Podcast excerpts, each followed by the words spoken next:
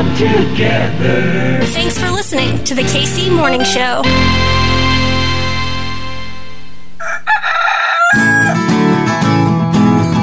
Everything's running smoothly. Yo, yo, yo! Yow! What is going on? My name's Hartzell. That's Kitty. And this right here, it's your KC Morning Show, baby! say A happy Monday to both you and the KC Morning host. What's the word, girl? I'm getting boosty today. There she is, boosting her back better. She uh, took the advice of my good friend Joe Shush. Biden, and she's gonna get. So yeah, Kitty's gonna get that shot. Don't get that software updates. Don't put your phone by your arm or anything. I need to stop it. Don't get your shots. I can't wait to get updated so I can put in new music into my arm. So on the show today, Kitty, we're breaking news on the show. We are the first program to break this scoop. Alarm emoji. That's what we have on this show. Eric Bunch, your city councilman from the 4th District, Kansas City City Council. is a big deal. And yeah, wink, wink, nudge, nudge. My guy's got news. What kind of news? Oh, he's got news. Big news? News, news, news. You said it was breaking. Breaking. Dang. And also on the show today, Carrington Harrison. He is the host of The Drive on 610 Sports Radio. 2 to 6, I think. He never did tell me what his time was. A real fan would know. Other than that, Kitty, I guess we gotta get ready to send you out for a jab. I gotta do a couple gigs myself, trying to find an agent. I don't know what I'm doing. I have no idea. We're gonna go to Houlihan's and Lee Summit. So why are you shaking your head? You wanna come with? We'll get you some of You call uh, no, I'm laughing because last night you said you were meeting up at Hoolies, and I thought Hoolies. That sounds like a hip and upcoming place. Never heard of Hoolies. Then he throws on the hands. picture of Long Island's middle-aged white woman and her mother, and they both love me. Welcome to Hoolies. See you next time. Why you keep shaking your head? This sounds like the place to be. No, this is the place to be, Kansas City. This is your KC Morning Show. My name's Hartzell. That's Kitty. Kitty, is it a good day to be a Kansas Citian? What you think? Would you like fries with that? What? Houlihan's. You're still at Houlihan's? Yeah. You haven't left the Houlihan's thing yet? My name's Hartzell. We'll see ya in the morning. Bye. You gotta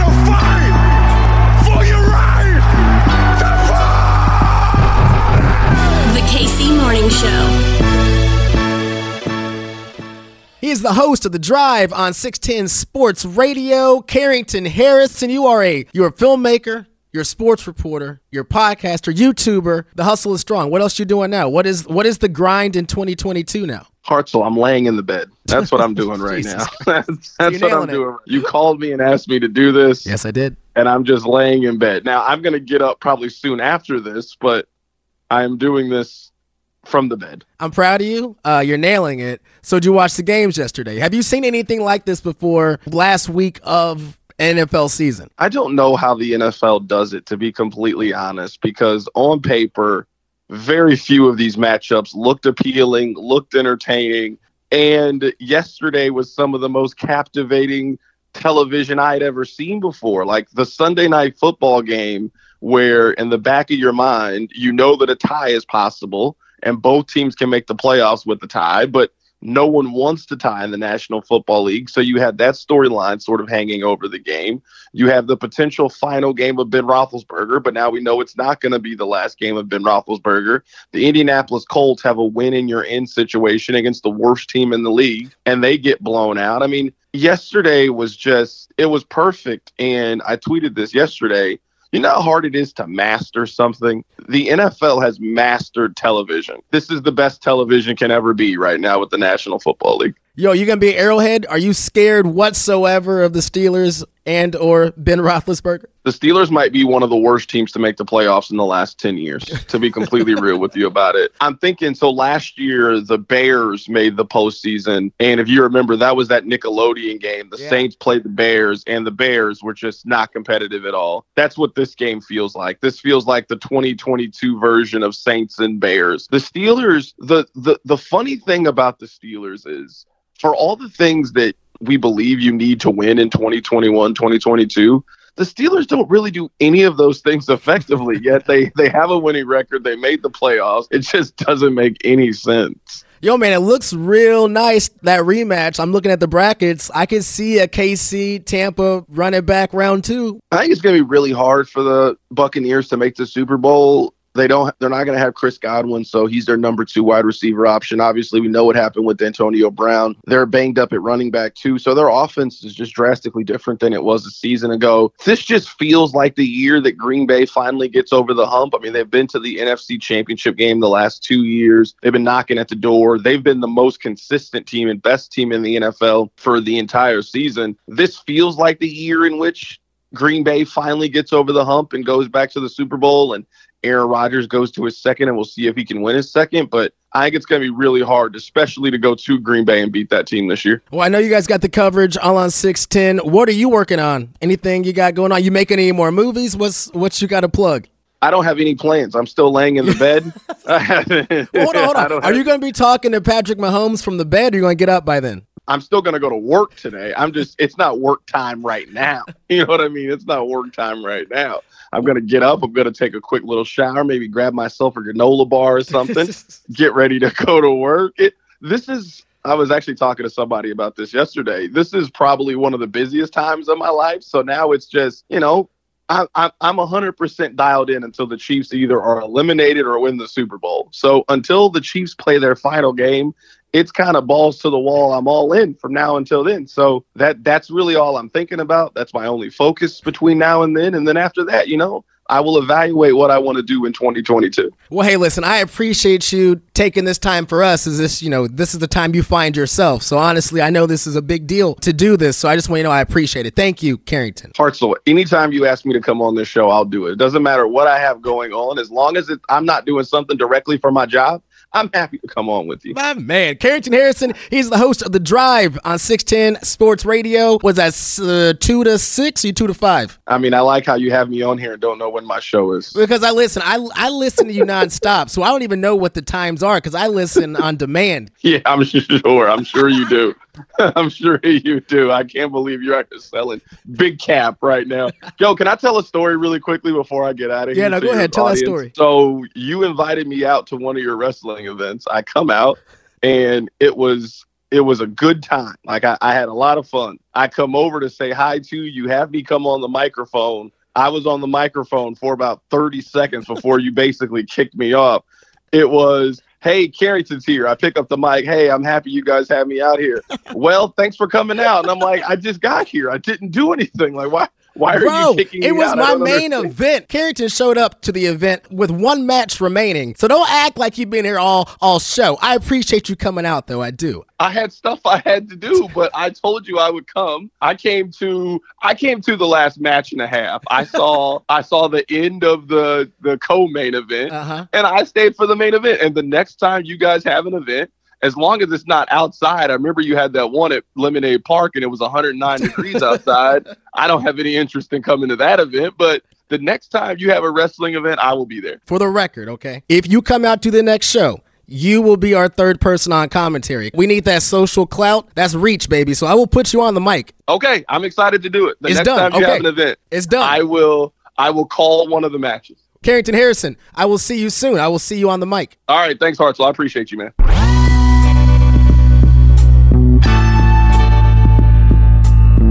Going straight to one place, right to Kansas City. The KC Morning Show.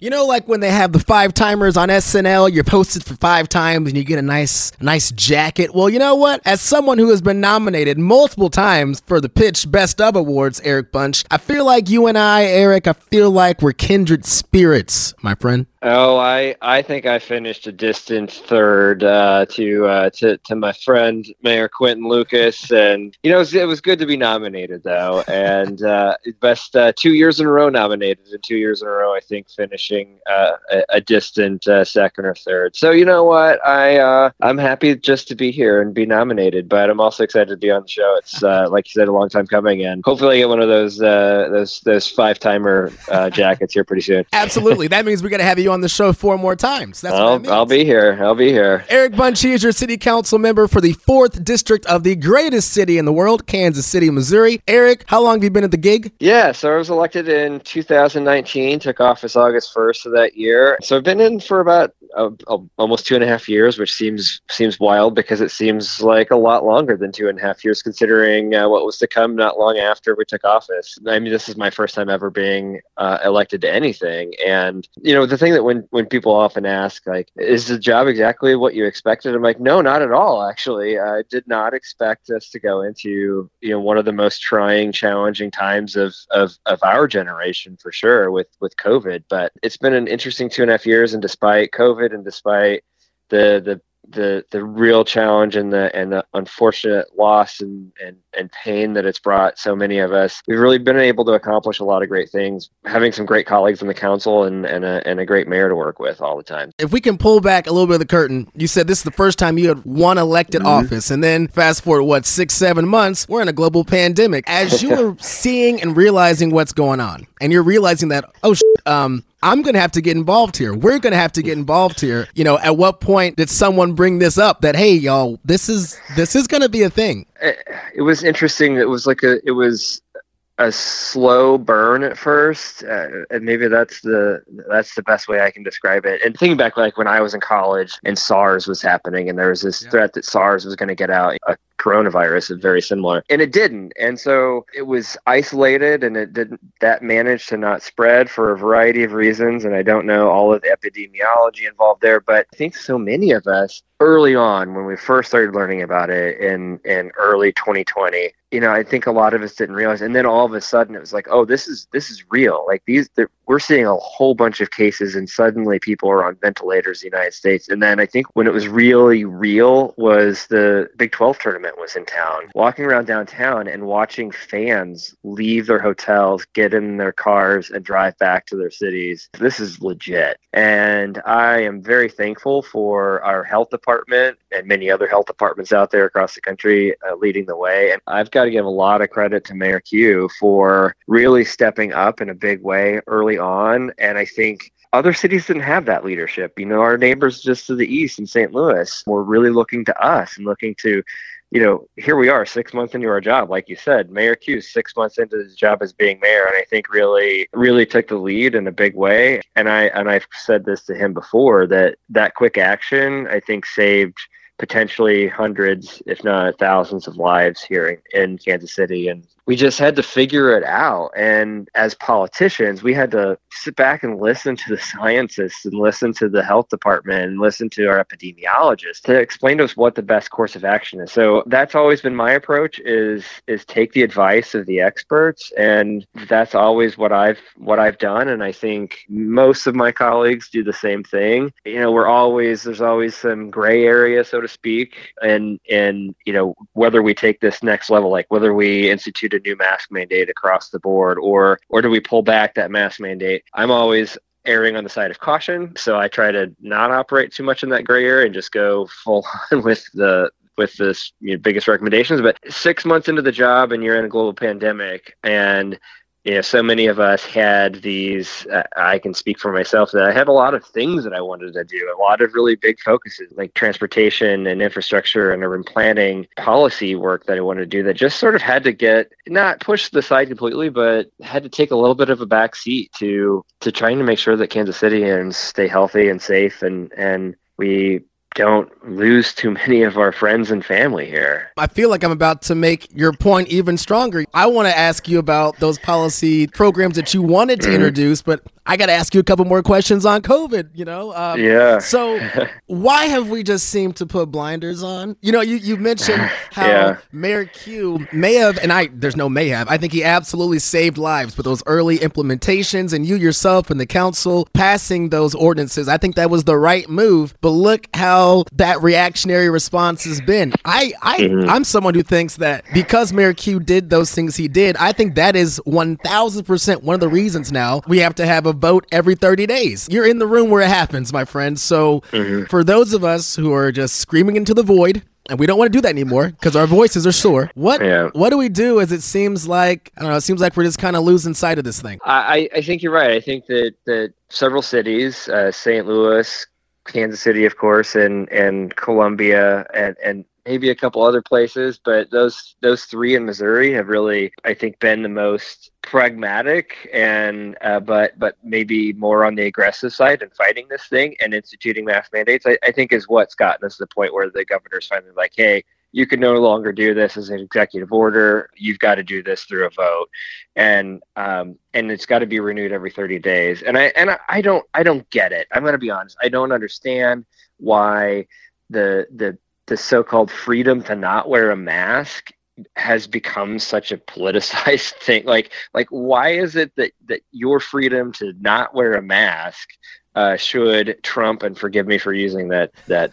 term that verb but but why should that trump our collective public safety? This is about our collective responsibility to each other to keep each other safe and healthy. And I don't understand why putting something over your face to keep your germs from spreading all over the place has become such a political issue. And it is political and the data proves that that this is political. It proves that that masks and vaccines in particular have a direct correlation with with political party affiliation. I just, and I do not understand that. I think that it's scary that we've gotten to this point where we've politicized science and we've seen that we've seen that not just with covid we've seen that with climate change and how there's a direct correlation a very close correlation between political party and and your belief on whether climate change is something that's actually happening or not. And that's and that's not where we should be as a country. And um, i'm going to keep advocating for for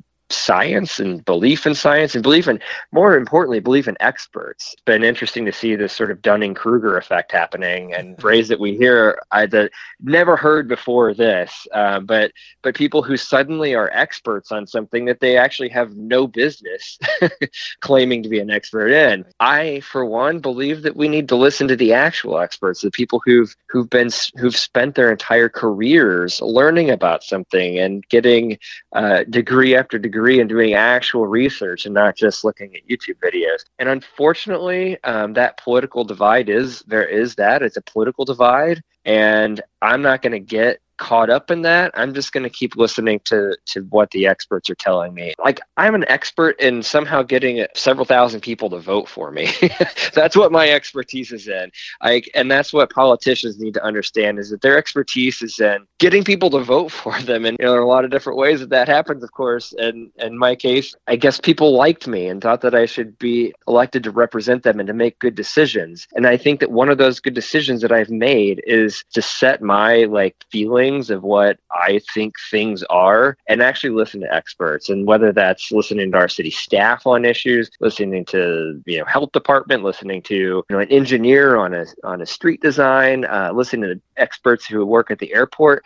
That's my role as a politician. I think more politicians need to need to understand that that they're not the experts on particular issues especially on issues of public health. You know we've always framed it as politics being local right? And it seems now that even local issues are getting tied up with national storylines. Yeah and for sure. how do you all navigate through these legitimately unprecedented waters? Yeah you know and i would say that that we've seen this isn't the first time that that state politics have gotten involved with local. For the most part, Kansas City enjoys a lot of, of freedom and flexibility and autonomy from the state, and then especially from the federal government. However, um, so we're, we're what's called a home rule city. We have a charter, sort of like a local constitution that, that establishes the you know the basics of our local government. Like you'll have a parks department, you elect a mayor and a city council, and those the mayor and city council appoint a city manager to run the city. Those sorts of things are in the charter. That gives us a lot of autonomy, and the state doesn't get to say just anything, or they don't come in and change our rules. They don't. We we pass laws um, that that aren't necessarily superseded by by the state. However, the state has a history, especially in the recent past, with a really it's ever since the the state legislature has become a supermajority Republican. Um, have we started seeing a lot of really bizarre, sometimes, um, sometimes really damaging laws that that preempt our ability to govern ourselves. So, an example of that, like one of the most bizarre examples of that, is when Columbia, Missouri,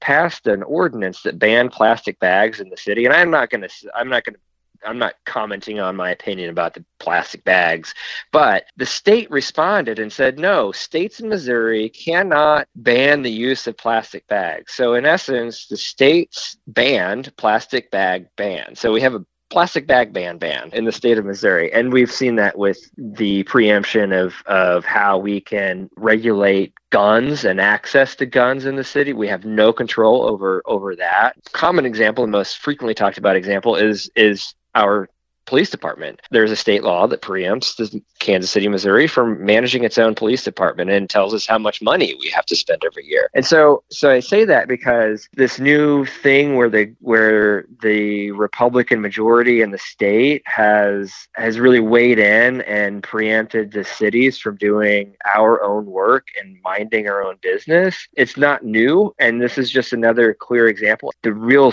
real scary part is this is costing people their lives by not allowing us to keep our public safe from this deadly virus. Um, it, it's it's costing people's lives. It's putting our kids in danger at schools. We see on on these COVID restrictions that we need. The more we're restricted by the state, the harder it's going to be to keep our public safe, and it's going to cost people their lives. And especially um, with our attorney general, who has really turned this into a crusade against school districts and against cities, rather than doing his job and protecting people in you know, in, in the state of Missouri. And instead not protecting their safety, but going after this really bizarre sense of freedom and really costing people their health and health and safety and potentially their lives. And that's really been frustrating. And that's why we should not be politicizing science and health and best practices. And by the way, you were right. You're almost about to say he's not taking into account the United States, and then you said Missouri. I mean, you know this Yeah. better than most. This affects all of us. Have we learned nothing by the phrase exponential growth? But Yep. I want to talk about you, my friend. And specifically, I want to talk about your policies and some ideas you have for Kansas City. But I gotta I gotta ask this one first. You uh you running again? Uh, planning on it, yes. Uh, you, uh, I wasn't planning on to make it a big official announcement just yet, but Whoops. um, you know what? Um, I might as well. I am running again, and you get the scoop here. And Love it. I mean, you're the first person who's asked me in any sort of public realm or any, and so um, I'm happy to say that I will be running again. This has been one of the more. This has really been, other than becoming a parent and and getting married to the love of my life. Uh, this job has been probably this has been the most fulfilling thing I've ever experienced, and yeah, I absolutely want to do it again. I want to serve another four years in Kansas City, and got a lot of unfinished business. I've accomplished a few big things, and glad to talk about a couple of those, despite COVID being such a, a, a important, pressing focus. You know, but there's still a lot to a lot more to accomplish, and I'm really excited to hopefully uh, convince the voters to to give me another four years to get out here and keep doing the work. From the Buck O'Neil Bridge to the streetcar and development east side, and we've got development downtown. What are your agenda? What are your goals in your second term? You know, I've got a year and a half left of this term, and I think there's some really exciting things to get done in this next year and a half. But don't want to dwell on the past or live in the past. But I do want to say a couple of things that have really been, I, I think, a positive thing for Kansas City since I was elected that I was directly, I would say, responsible for. Is the biggest one that I think is the most exciting thing is that we're now the largest city in the country to have have zero fare public transportation. So you can ride the bus. You'd always ride the streetcar, but that's going to be going in. The streetcar expansion is also going to be free to ride. And so that was something that I said that I wanted to get done. And shocking. We were able to get it done in the first budget cycle. Um, the first the first budget i ever voted on uh, included uh, provision for for zero fare transit. And that's that puts us on a map in a different way. It would have been more interesting to see what happened if COVID hadn't have really, really hurt us so badly in so many ways, and transit was was one of those. But you know, I think that that's something really exciting for us to to really hang our hats on, and something I'm really proud of. We've, I think, pushed the needle a little bit in a positive direction on some incentive policy. Um, working on continuing to you know, asking developers to sharpen their pencils a little bit when it comes to asking for incentives. I think the development has to keep happening, but we've got to do better. We've got to do right by our, our school districts in particular when it comes to doling out incentives. And I think we're getting there. And I'm proud to have a good relationship with the Kansas City Public School District, which, as we've heard, somewhat breaking news last week was that it sounds like the school district will get full accreditation. And I cannot take any credit for that other than being here for moral support and to help them recoup some more of the their hard-earned money when it comes to uh, incentives. And that's something that I've always been a champion for. You know, several other things going on uh, that we've done with uh, that gets a little bit wonkier in the transportation infrastructure realm. But looking toward the future, I think we'll know. I, I'm working hard to save the Buck O'Neil Bridge, uh, which I think that uh, we need something that carries the now Hall of Famer's name and something that's really exciting and not just a, a, a, a boring old highway bridge. We're gonna we're looking at turning in that historic bridge uh, into something special instead of tearing it down, which was MoDOT's plan. The mayor and I and city manager's office are working hard on a plan to, to save it and turning it into an incredible urban linear park that connects downtown to to the Northland in a way that we've never seen before. Think of something like the High Line in New York or any linear park that you can think of that's that's really um, well designed and inviting. That's something that we're going to see on the Buck O'Neil, and I think that we'll we'll be on a path. It won't be done because that bridge won't be done. The new bridge won't be done until uh, after, into my second term, but we'll be well on our way to uh, raising the capital and making that a reality. And so that's something really exciting. We're not looking at. We're we're extending the streetcar, and so that's another I think accomplishment that I can hang my hat on a little bit. I uh, it was really staff and the streetcar authority, it's our public works department um, who really made that happen. But uh, we are able to secure more than enough capital money to make that happen. The rail is literally like laying on giant pallets down near Union Station right now. So it's getting it's getting real. They were getting rail as the Raygun T-shirt uh, had on the T-shirt a few years ago. So going to see that streetcar extended into UMKC and also a riverfront extension as well. And it's crazy. We're already talking beyond that, looking at all right. Well, where do we go next? There's a lot of interest in the Northland now, which could potentially serve part of my district up north and in you know North Kansas City as well. Always talking about east-west connections, looking at Linwood or 31st have always been looked at as potential east-west connections. There's a study going out right now to look at extending the streetcar between KU Med, which isn't in my isn't obviously in my district. Uh, it's just across the state line, but it's very close. So serving 39th Street West all the way to the east, over possibly all the way over to the VA hospital. So we're looking at starting to create a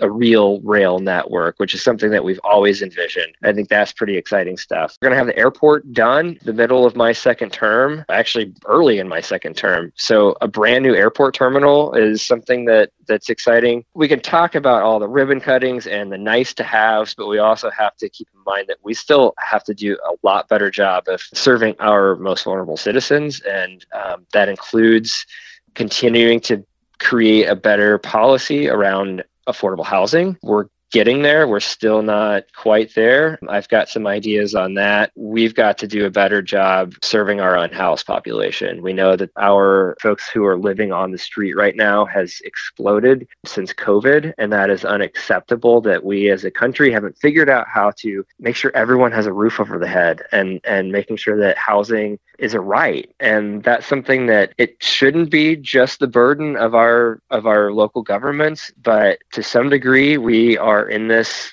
uh, we're sort of left at the end to, to take care of it. And we have to. We have no choice but to serve our unhoused population. A lot of things that we're working on there right now, um, but we've got to do better. And one big thing that I'm going to be pushing for in that regard uh, as well as uh, related to affordable housing is the idea of municipal social housing. It's something that European countries have been doing, European cities have been doing it a lot. And so we need to be working on investing in municipal social housing, city owned affordable housing. And so that is something that I'll be working on over the next year or two and then into the second term and hopefully seeing some real projects come online for that coming soon. So as we're, you know, bringing all these hotels and high rises downtown. We can all agree that, you know, our city is in a moment. It's in a bit of a development phase. We do have cranes downtown that are building, but I guess I'm just I'm worried that as we bring all these high rises, all these hotels, we're not bringing enough jobs. And if you don't have the jobs, then it kind of becomes a new form of gentrification. Yeah. So, how can we make sure we're not forgetting about our folks while still taking the opportunity to bring in more investment to our cities from these big corporations? How do we still make sure that that money that we bring in, number one, we don't give too much away, but also we do end up investing that into the communities that need to see that investment? Yeah, it's a good question. It's always, uh, you know, it's always a challenge to seeing the the cranes go up and seeing the shiny glass towers and and being a kid from the city who grew up here and thinking like that's not for me like that's not this isn't benefiting me in any way to see this. And we could even say that about infrastructure investment, like a streetcar that doesn't serve my neighborhood. I'm not traveling anywhere. Why do I need an airport? And so, how do we ensure that we're building a city for everyone, and especially building a city for our most vulnerable citizens? And and I think that one way that we've been doing that is an example at our airport um, that as we're making these massive public investments that you know we're going to open up a whole bunch of a bunch of restaurants and shops and stuff in in that new airport terminal. One very clear direction that we took as a council and and and and staff really i think ran with our recommendation is that when we're getting a concessionaire in there or getting a developer in there to bring in all these businesses restaurants to serve the flying public that those should be locally owned and operated businesses. And so there was a significant significant focus on that as a top priority. And then when they selected the team to run that, I don't have the numbers on me right now, but it, by and large, most of those businesses who are going to be operating there are going to be local local mom and pop shops. And I think that that's really exciting because those are the folks who are going to hire local people. I think something like 70% were minority or women owned businesses. So we're looking at all, and, and many of them were established east side restaurants and businesses. So i think that that's one way that we as a city are leading that. Another way is that something that i was involved in and i give have to give uh, councilman kevin o'neill a lot of credit for this but um, any incentivized project that so anytime that there's uh, you know a TIF or an abatement on a new office tower or or whatever those construction jobs that go into into building that have to be prevailing wage. They don't have to be union necessarily but they have to pay prevailing wage. That's something we've always required for public. We hire a contractor to put in a water line. That that that contractor's got to pay prevailing wage. So they're paying above and beyond a typical living wage. They're paying good good union salary if if it's not even if it's not a union job. So that's another way that we're we're ensuring that this is becoming a city for everyone. That's not enough. Um, so that's why we've got to work with organizations like the full employment council um, to ensure that they're building those job skills. I'm doing a lot of work with unions uh, to make sure that there's good uh, workforce development because that's another challenge we have is we don't have the workforce in so many of these you know skilled trades. And so making sure that there's this pipeline. And i think the construction of the airport is a good example of of um, really focusing on training young people especially to get into the trades. And many of those folks who were in this in that program to to learn how to be an electrician or learn how to do concrete flat work they're now going into the unions often and getting and getting jobs beyond the airport. One thing that i'm a little concerned about because a big part of getting jobs to the people of kansas city is is construction. And i think we've seen that sort of pipeline from uh, you know apprenticeships into you know full time employment with the airport terminal. Once the airport terminal is done, and the streetcar is one that's going to kind of pick up some of those jobs. But what happens when all that's done? So we've got to keep moving forward on some of our big construction projects. So that's why I always find it such a tricky balance with incentives that like we've got to build stuff mm-hmm. because building those projects are really important and critical for the people of Kansas City. I did a little bit of rambling there just to say that how kind of everything is connected and we're always trying to piece together those components move forward but also ensuring that you know as as things come online like the new airport that we're thinking of of local local businesses and, and local jobs. and never say you're rambling on this show. That's that's my job to ramble. What we're doing is workshopping. We're doing this in real time, and I love it. And, Yeah, and thank you yeah. for, for taking the time. I got one last big picture question, then I promise we'll we'll get real short and sweet. Policing, Sure. Eric Bunch. the floor is yours. a bit of an open-ended question. Well, you know, I have been I I still believe that I'm the only council person. This isn't a brag or anything, but you know, I'm I was the only one who ever came out to say that that, that our chief, our police chief Rick Smith was not doing a good job and needed to go. And so I am happy that the chief has decided to to move on. I think it remains a big question of what comes next, um, because the other thing that I've also been outspoken on here is that we need local control of our police department. Yeah. So Chief Smith wouldn't be an issue if we had local control. And and that's not to say that the city council needs all this power. I hear that argument all the time. Is that the city council just wants power over the police department? It's like, no, not no, that has nothing to do with it. it has to do with the fact that that it is completely undemocratic that the people of Kansas City uh, who pay taxes here. Pay they pay e-tax they pay sales tax they pay a property tax. It goes in to support the city of kansas city. It goes in to support the entire budget of the police department which they have no say in. The only member as i'm sure many of your listeners know the only member of the police board of commissioners who is elected by the citizens of kansas city is the mayor. And he's just one vote. He's just one vote on that board. The rest are appointed by the governor of missouri. And that is completely undemocratic for those reasons, I want to make sure that the citizens of Kansas City have a more direct say in how the biggest department, budget wise, in the city is governed. And I think that the results speak for themselves. We had a record breaking year of homicides last year. We're on um, year before last in 2020. 2021 was not much better.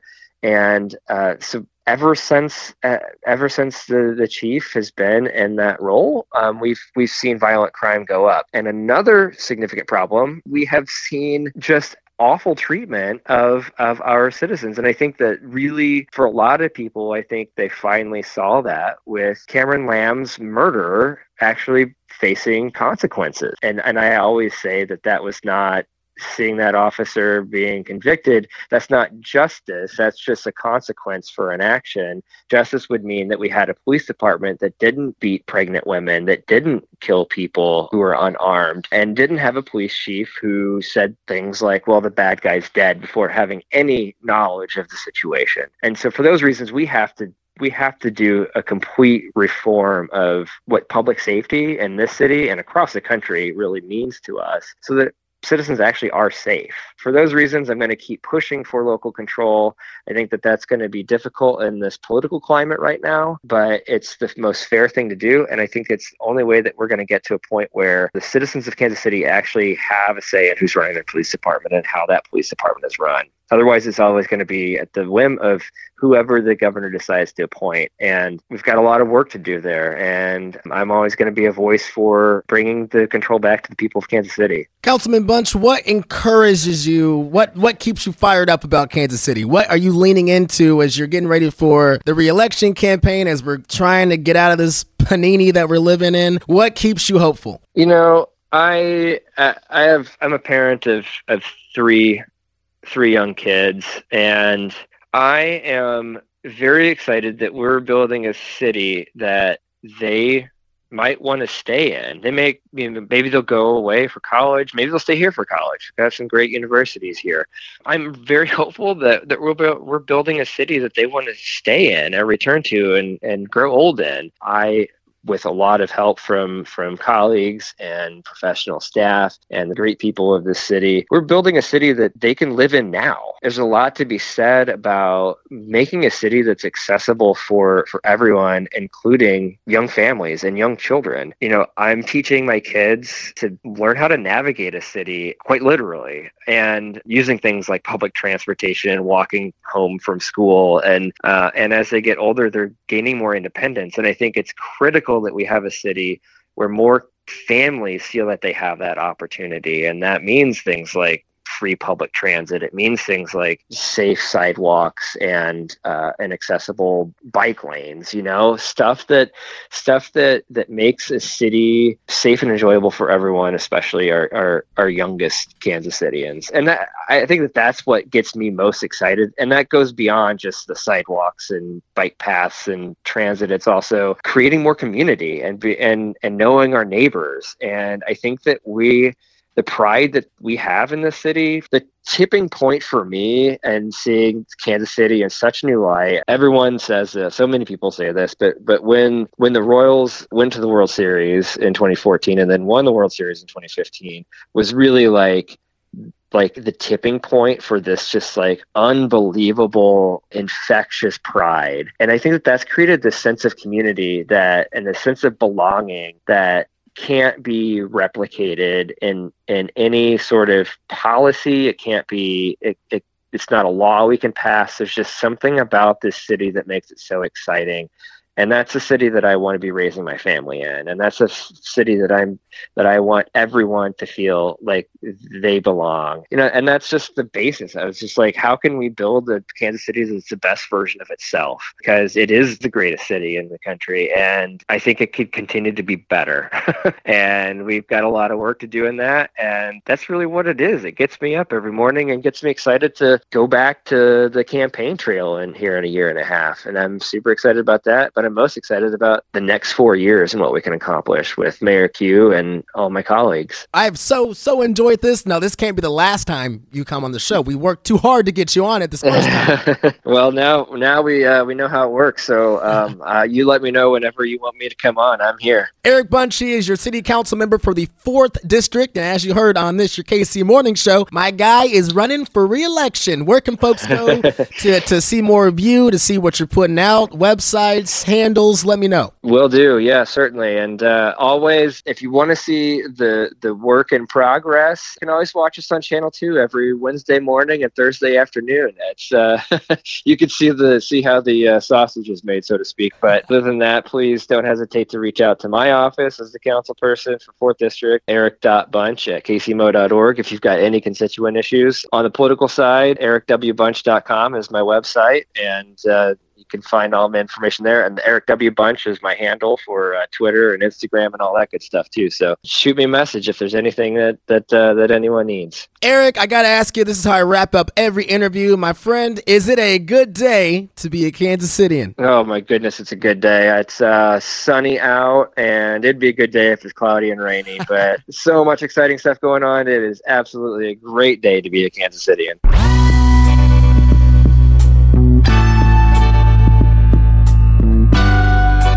Like your style, dude. The KC Morning Show. You're listening to the KC Morning Show.